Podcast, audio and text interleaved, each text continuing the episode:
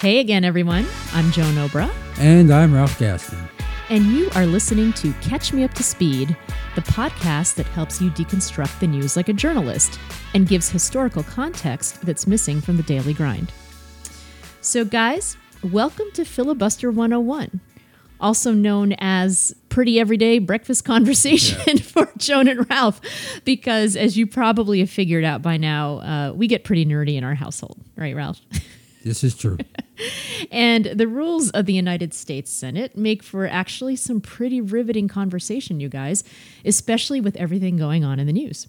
Just earlier this month, the Senate Republicans successfully used the filibuster to avoid a vote on a bill that would have created a commission to investigate what happened at the Capitol building on January 6th. But that's just the latest bill to be held up by the filibuster. Six months into Biden's administration, there are a list of bills that currently have no chance to pass the Senate.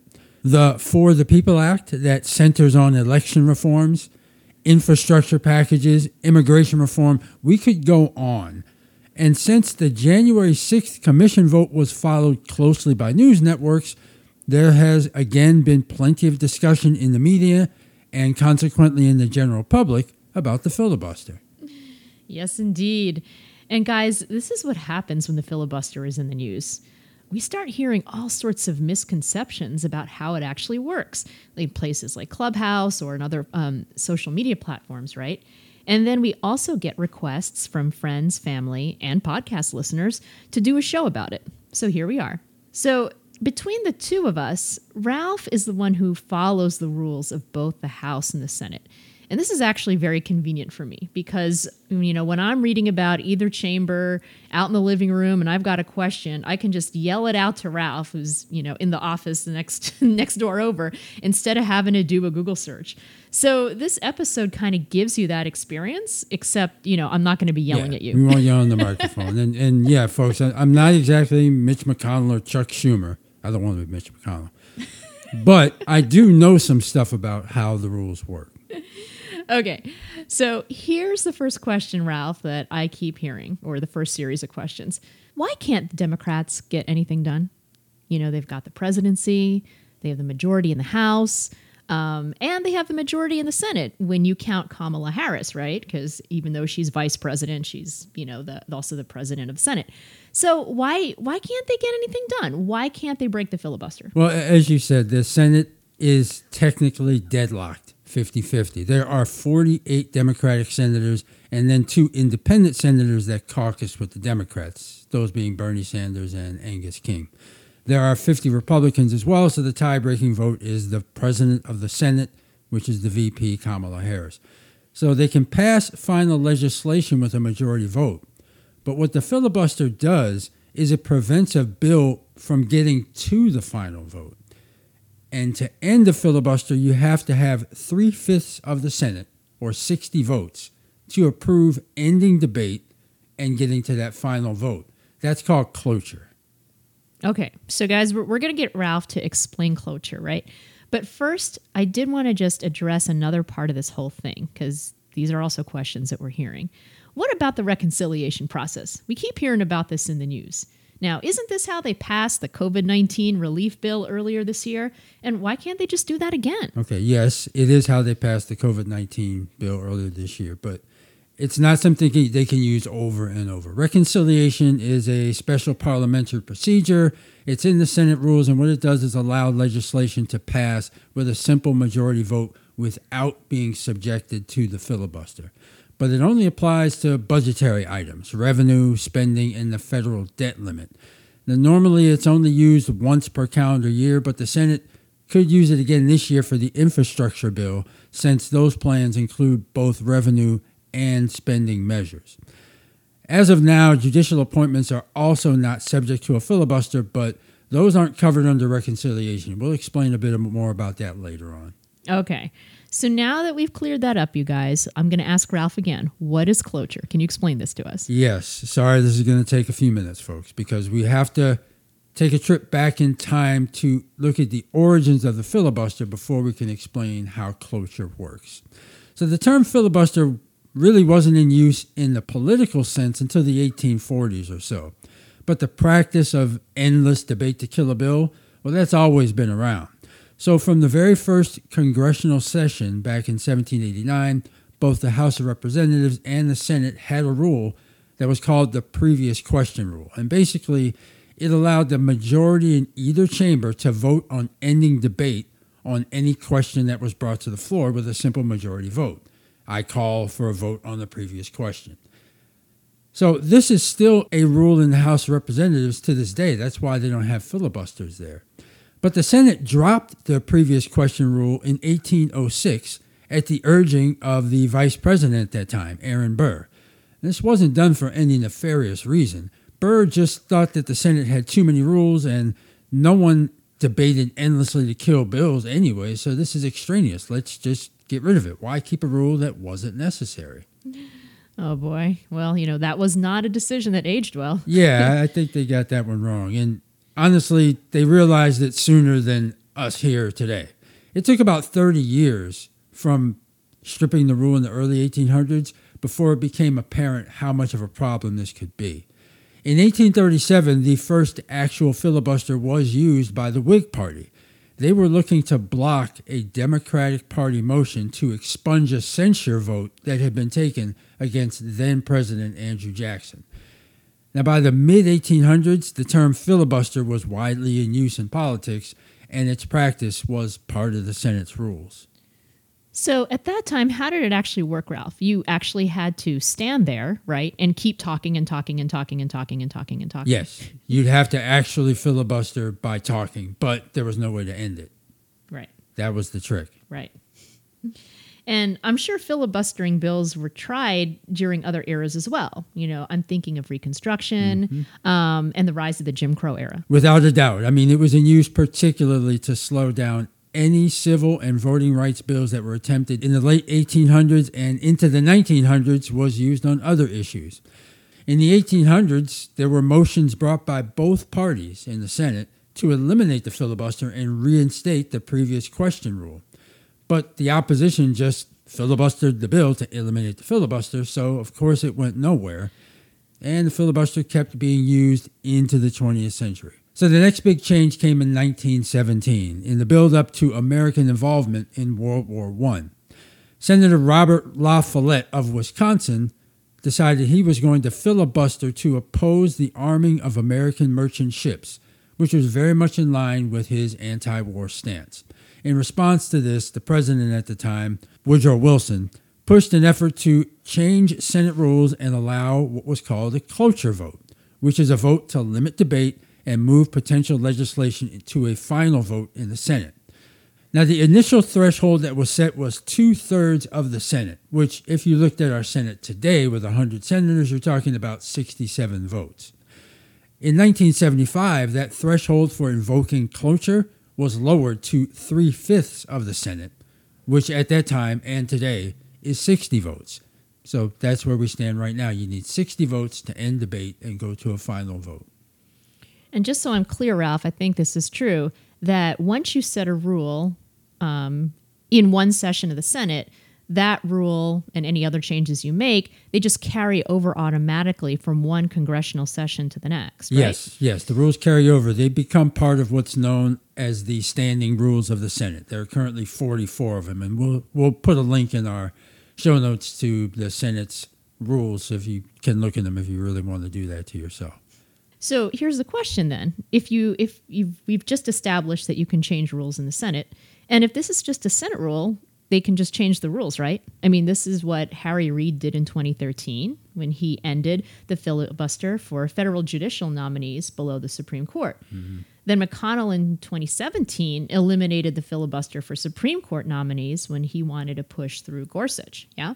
Yeah. So this means judges at the federal level, at all, you know, now just need to have uh, you know, pass a simple majority in the Senate. Yeah. Now this is true. They can change the rules if they want to, and this is what you hear some of the discussion about right now. It does get a little tricky because the most direct way to change a rule is by changing the cloture rule. Now, to do that, of course, you have to open the rule change to debate and a vote on the full Senate. And just like in the 1800s, anyone who wants to oppose this change can just filibuster the rules change and nothing happens. Now, the other option That's the one people are really looking at. What they can do is have a simple majority vote on rules changes. Now, there's a bunch of maneuvers you have to do in the Senate that we won't waste time on here. Basically, there's a way they can set it up to have a simple majority vote on a rules change. This is what Harry Reid did in 2013. This is what McConnell did in 2017. So when you hear senators or politicians or people in the news referring to the nuclear option, this is what they're talking about. But even that needs a majority vote. So for Democrats to use the so called nuclear option in the current session, they would need all 50 senators that caucus with the Democrats on board.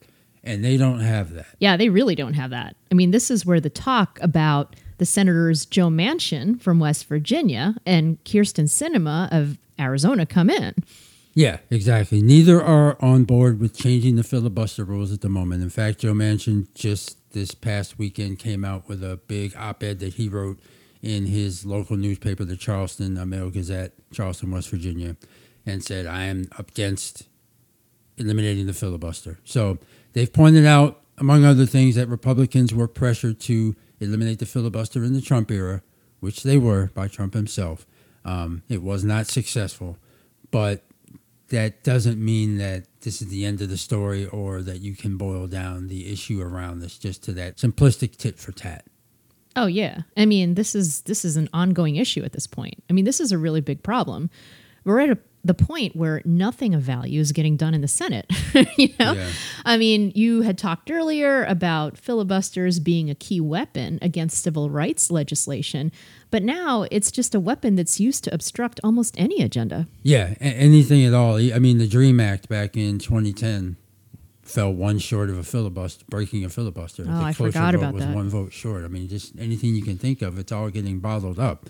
The use of filibusters themselves have gone up exponentially. For example, the longest combined filibuster in American history came in opposition to the 1964 Civil Rights Bill. That was filibustered by the Southern Wall senators for 60 working days before there was a successful cloture vote. But if you track the actual number of cloture votes by year, you can see how it's gotten out of control. From 1928 to 1970, there were less than 10 cloture votes per year. And there were several years in there there were no cloture votes at all. But the Senate changed some rules in 1970 that allowed more than one bill to be debated at the same time. They call this tracking. So after that happened, filibustering quickly became a major tactical weapon. By the 1990s, the average was about 72 cloture motions per session. Then during the George W. Bush era, that went to 85 per session. But that was nothing compared to the Obama presidency, when Mitch McConnell truly weaponized the filibuster. In Obama's eight years in office, there were an average of 158 cloture motions, including an astonishing 252 motions in the 2013 and 2014 Senate session alone. That was the year that Harry Reid eliminated the filibuster for judicial nominees below the Supreme Court. And to be clear, um, the reason he did that, if I recall, was because McConnell wouldn't let a single one of their judicial nominees through, right? right? Normally, lower level judicial nominees would be passed through. There are other things like blue slips that we can get into later that, that it gets into deep in the Senate minutia, but generally speaking, those would be filled. When Obama won re-election and McConnell was trying to block judicial nominees, he was blocking everything he wouldn't let any of it through. And it was clearly a political play to try to hold off the judiciary and have, have some control. So Reid used, finally used what they call the nuclear option. You know, the new record for cloture motions, by the way, is 328. That happened in the last Senate session, 2019 to 2020, when the Senate Democrats were blocking many portions of the Trump agenda. Now, it's important to understand why there are so many cloture votes, and it is because of the filibuster, both the threat of one and filibusters that are actually enacted. All legislation these days that is brought to the floor of the Senate is moved forward under a cloture vote. In the past, that was not the case because in the past, a lot of bills weren't filibustered. But now that the filibuster is almost always threatened and sometimes even used, it's become such a weaponized part of Senate operations that you can look at the sheer number of cloture motions and it'll give you a great example of how the upper chamber of Congress has devolved in terms of its ability and its desire to produce and vote on legislation. Yeah, and you guys know we're at a crossroads, right? I mean, we've got some really big decisions to make in this country, both now and in the not so distant future. So the question's just going to keep coming up. What are we going to do about this filibuster? Because the way that the country is so divided right now, it's really hard to imagine either the Democrats or the Republicans gaining 60 senators or getting to 60 senators Yeah. in any session in the near future. Right. It seems like if anything major is going to happen, you're going to have to have a filibuster proof majority. Now, the last time that happened was for the Democratic Party back in 2009. That 60 senator group included senators in states like Montana. There were two Democrats in North Dakota. There were two Democrats in Arkansas. There were two Democrats in West Virginia. Iowa had a Democratic senator, South Dakota, Louisiana, Indiana. Now, at this point, none of these states are very favorable for a Democrat to win a statewide election. And even with all of those senators, it took longtime Republican Senator Arlen Specter to switch parties to become the 60th senator and have a filibuster proof majority, which they only had for about five months at the time.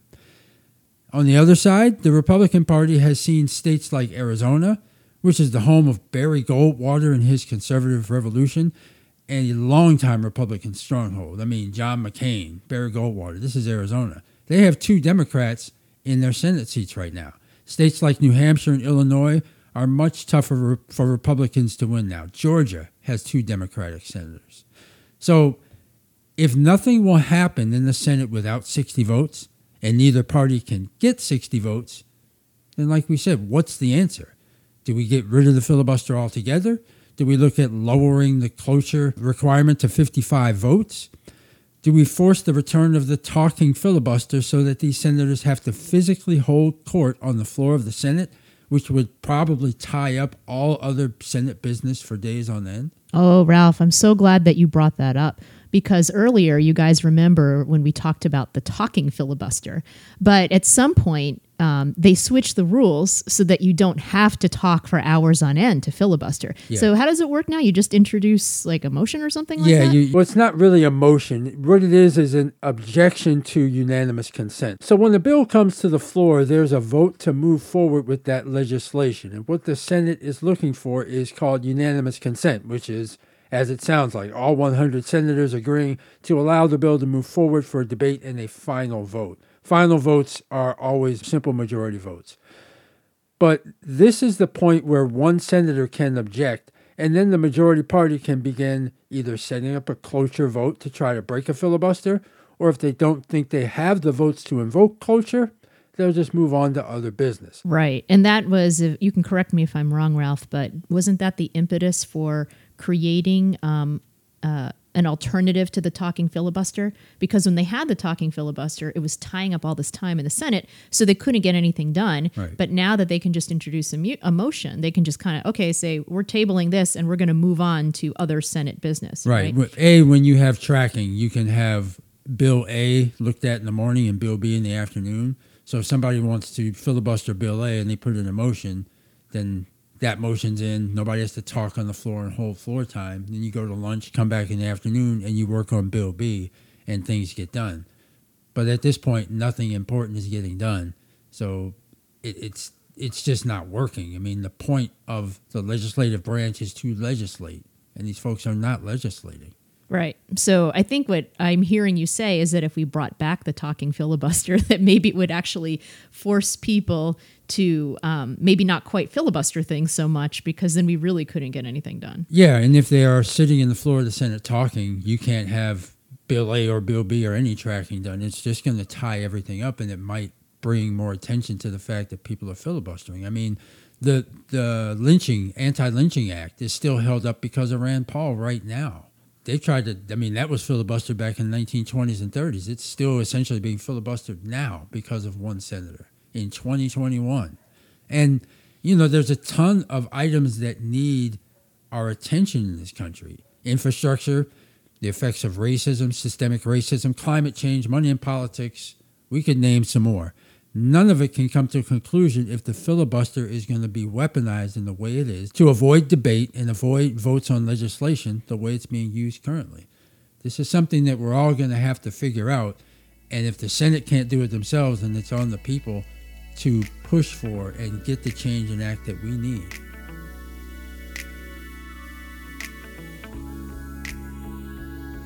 All right, guys. So we also wanted to give you news tips, and the first one is a follow up on the 2020 election statistics. Remember when we talked about this back in episodes two and three, and we wanted to see how the black vote would turn out for Trump? So now that we're a few months later uh, and there's more data to look at, it went overwhelmingly against Trump. 90% of black voters went for Joe Biden. But there's a little more nuance coming out now that we're more than six months removed from the election, and the details show more patterns to note for the future. Yeah, 538.com had an article out in early May with some additional details. And as you said, the overall structure is what everyone expected. Trump won the majority of white voters. His biggest support came from non Hispanic, non college educated white voters. Biden's biggest margins came from black voters, Asian voters, and Hispanic voters. Yeah, but what's interesting is the slight shifts, a few percentage points in some of these areas closer to Trump. And what the data shows is that ideology was the big dividing line in the voters. So this matches the tone of an era that is very partisan and features a split electorate. So we're going to keep an eye on this trend going into the 2022 elections. And we also wanted to highlight a story that we found earlier this spring that featured Prince Harry, because he is now a prominent member of something called the Aspen Institute Commission on Information Disorder. This is a panel that was created by the Aspen Institute to study what they're saying is disinformation that they see in news media and social media and kind of come up with recommendations to do something about it in, in a sense. Now, I usually have some issues with these types of commissions, and, and I'm going to try to explain why here. First, as we usually do, we want to take a look behind the curtain a bit and see who's putting this forward. The Aspen Institute was founded in 1949 by a businessman named Walter Paepcke. And what they do is a lot of work focused on leadership in various fields. They're looking to enhance leadership and leadership qualities in politicians, businessmen, businesswomen, educational field, among others. They also seek to be what they call a nonpartisan venue for dealing with critical issues in our society. This is domestic policy. They have a foreign policy shop. They, they do a lot of different things. Um, to give an idea of the people who help fund the Aspen Institute, and this was off of their website, so they're fairly open about their funders. A list of donors from 2019 in the $1 million donation group include Bloomberg Family Foundation, the Bill and Melinda Gates Foundation, JP Morgan Chase, the Ford Foundation, and the U.S. Department of State. Yeah, it's all, it's pretty much establishment types. Very establishment type. And this is matched when you look at the backgrounds of the 15 members of the commission. There are 15 of them, including Prince Harry, and there are also three co chairs. And the three co chairs are Katie Couric, longtime journalist from Today Show, etc., Color of Change President Rashad Robinson, and Chris Krebs, who is the former director of the U.S. Cybersecurity and Infrastructure Security Agency. Then, when you look at the actual list of commissioners, other than Prince Harry, it includes people like former Republican Congressman Will Hurd, several members of the academic, business, and corporate media world, including Rupert Murdoch's daughter in law, and another former senior member of the intelligence services. Of this group, there's only one independent journalist, Amanda Zamora, of a site called The 19th, which is a nonprofit news organization focused on the intersection of gender, politics, and policy. So these are individuals who are very well plugged into the current system of government, media, business, and intelligence. Now, so my concern becomes with only one independent person on this panel, I don't know if they're really well situated to take an internal view at their own ecosystem and the lack of internal accountability that sometimes comes with it. I'd be very concerned that this group is going to come up with another approved media list similar to the one that we saw with Ad Fontes or allsides.com, which ranks certain media sites on various types of scales. But they also omit more independent sources that may offer a unique perspective or leave some news sources out altogether. Now, this group started meeting in April, so their six month period has already begun. It'll be interesting to see what they put out as the result of this commission study, which will come out sometime this fall. And you know, guys, this is at a time when independent media is growing in both importance and exposure. So I don't know how many of you guys have been paying attention to Substack. This is a company that allows folks to launch paid newsletters. And there's a growing list of journalists who've gone to Substack to publish independently. So I'm just going to name a few here. You know, Matt Taibbi, who was with Rolling Stone, Matthew Yglesias, formerly of Vox, um, Casey Newton, who used to cover Silicon Valley for The Verge. All these guys have gone to Substack. And so did Hunter Walker, who used to cover uh, the White House. He was a White House correspondent for Yahoo News. And now he's going to be covering the White House for his own newsletter. Mm. So he says on his Twitter that this makes him the first indie Substack newsletter in the White House press corps. And wow. this that's pretty interesting, right? Knowing how establishment oriented the White House press corps is. Oh yeah, and then there's a uh, one more, uh, and this is going to be important going forward. It's the Useful Idiots podcast by Matt Taibbi and Katie Halper. That also left Rolling Stone and joined Substack. So this all ties into what Ralph was talking about with the Ad Fontes chart or allsides.com. Now, if you're relying on those rankings to choose your news sources, you're going to miss some good reporters who are now publishing independently. But that's not the only problem. And to explain more, we're going to take a deeper look at Crystal Ball and Saagar Enjeti, the latest pair to go independent. Some of you guys may know them from Rising with Crystal and Saagar on the Hill, which is a digital company that publishes political news, you know, primarily from Capitol Hill, hence the Hill. Uh, they just left the Hill to launch a new YouTube show and podcast called Breaking Points with Crystal and Saagar. Now, I bring these guys up because they were spilling the tea last week about why they left the Hill. Yeah. And this was in conversation with Taibbi and Halper on a Useful Idiots episode. And what they said gives you guys a behind the scenes look at the ways their corporate bosses tried to control them. And we're going to link to this episode in the show notes so that you can read some of the Useful Idiots analysis with, along with what we're going to tell you here. So, Saagar shared a story about California Congresswoman Maxine Waters.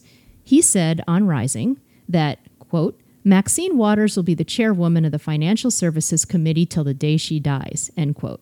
So, um, if you guys have heard Rising, you know this is primarily analysis, right? So, but this is basically what he was saying as part of his analysis.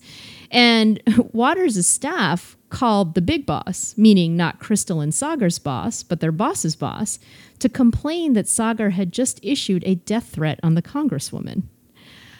And Saagar gets this message from the Hill, which is basically that he can't really say these things because Hill reporters need access to Maxine Waters, and they might not get it if he keeps talking like this. Now, Crystal had her own story of the Hill uh, trying to control her voice uh, off air or off their air. Um, she has her own podcast called Crystal Kyle and Friends with Kyle Kulinski. Now, Ralph, you want to describe Kyle Kulinski a bit? Um, Kyle has had a YouTube channel for quite some time. I'd say a decade or more now, and he's done political analysis on there. He's built quite a following as an independent person from the very beginning, and brings a lot of uh, cachet, especially being um, in the young progressive space that he is. Yeah, guys, and uh, sorry if we weren't clear earlier. In case you haven't ever seen Rising with Crystal and Saagar, it's basically uh, it was basically a show that presented a progressive viewpoint and a conservative viewpoint. And so it did a lot of analysis around daily news from that point of view. Yeah, yeah, I, I would say from an independent point of view, because is kind of like a conservative populist, is I think how he would is the easiest way to describe it. And Crystal comes at it from a progressive populist point of view. So they're just trying to have a, a point of view about news and news analysis outside of a corporate lens. Right. So this is why Crystal, Kyle, and Friends exists, right? Because you've got Crystal and Kyle on the progressive side having their own podcast. All right. So, anyway, the point being is that Kyle Kulinski used to be on Rising a lot. But once he and Crystal had this podcast, The Hill said, well, Kyle can't be on Rising anymore. You're right. Yeah. And The Hill actually said the same thing about Katie Halper because she was a regular on Rising. She came on every week, I think. She wasn't allowed to go on to the Krystal Kyle and Friends podcast. Exactly. Yeah. You see how once people started sensing value in the broadcast itself, they got very proprietary about who goes where, what appears where, and, and it, the spaces don't work in the same way that they used to in the 20th century. Yeah. So these were just a couple of reasons um, that Krystal and Saagar pointed out in terms of why they walked away from the Hill. Um, and it's again behind the scenes look for all of you guys about some of the controls that happen when you work for corporate media. And all of the stuff obviously is happening in ways that are not transparent to the public. Right. And then that, that becomes a big problem. And, you know, the last item that I wanted to highlight was an op ed that was written by the Washington Post back in March. Now, this op ed was about moves made by Bolivia's newly elected president, Luis Arce. He was the former vice president of Evo Morales. Morales had been president in Bolivia for 12 years and resigned under pressure amid protests surrounding the voting in the 2019 elections, which would have seen him retain the presidency for an unprecedented fourth term. Morales was replaced by a woman named Jeanine Añez, who took the office for two years before losing the recent election to Arce. The Post op ed team criticized Arce for having Añez arrested, along with two other members of her former cabinet. They were accused of fomenting a coup against Morales and against Morales' supporters. It gets a bit convoluted, but after Morales resigned, there were three other politicians in line to succeed him, and all of them refused to take the office, which is why Añez stepped up from the Bolivian Senate and took the office. Now, these people said that they resigned under duress and were threatened, etc. So, needless to say, her brief stint in the presidency was filled with controversy in and of itself. Now, this op ed, when you look at some of the details I just shared, and that's just a little bit of the story, is an example of what is going to become our fifth news tip. Seek out the news that they don't show you because there's a far more nuanced and complex story to tell about Bolivia's recent political history. And it does tie into the history of the U.S. government's involvement in politics throughout Central and South America, going back to the Monroe Doctrine, really, but definitely in the last century. And that context is missing from the op ed, but there is a clear call on their part for the Biden administration to get involved. So it's imperative for us to understand more of what's going on in Bolivia and to seek information from sources other than the Washington Post. Because the untold story is usually filled with important information and context. And believe me, that lesson reaches far beyond Bolivia. That's a great setup for our next episode, actually, which you can tell we are already working on. So we're going to end the discussion for today. Well, at least here in the podcast, not at our breakfast table. No, we'll, we'll keep talking ourselves. yeah. But if you have a question about this episode or any of our past episodes, please do let us know, you guys. Drop us a line at hello at catchmeuptospeed.com and tell us something like, Hey, Ralph and Joan, can you catch me up to speed on A, B, or C? And please like and subscribe to the podcast, which you can now find on Apple Podcasts, Spotify, Google Podcasts, and more of your favorite platforms. And remember to give us a follow, leave a comment, leave a review. We want to hear from you, including on Clubhouse. Our Catch Me Up to Speed Club is now active, and we are planning to have discussions there about each episode soon after they're released. So we do want to go there soon to talk about the filibuster. And follow us on Twitter at Catch Me Up 2 Speed, Catch Me Up the number 2 Speed, for the details on when that will take place. And as always, you guys, thanks for spending time with us today. Talk to you again soon.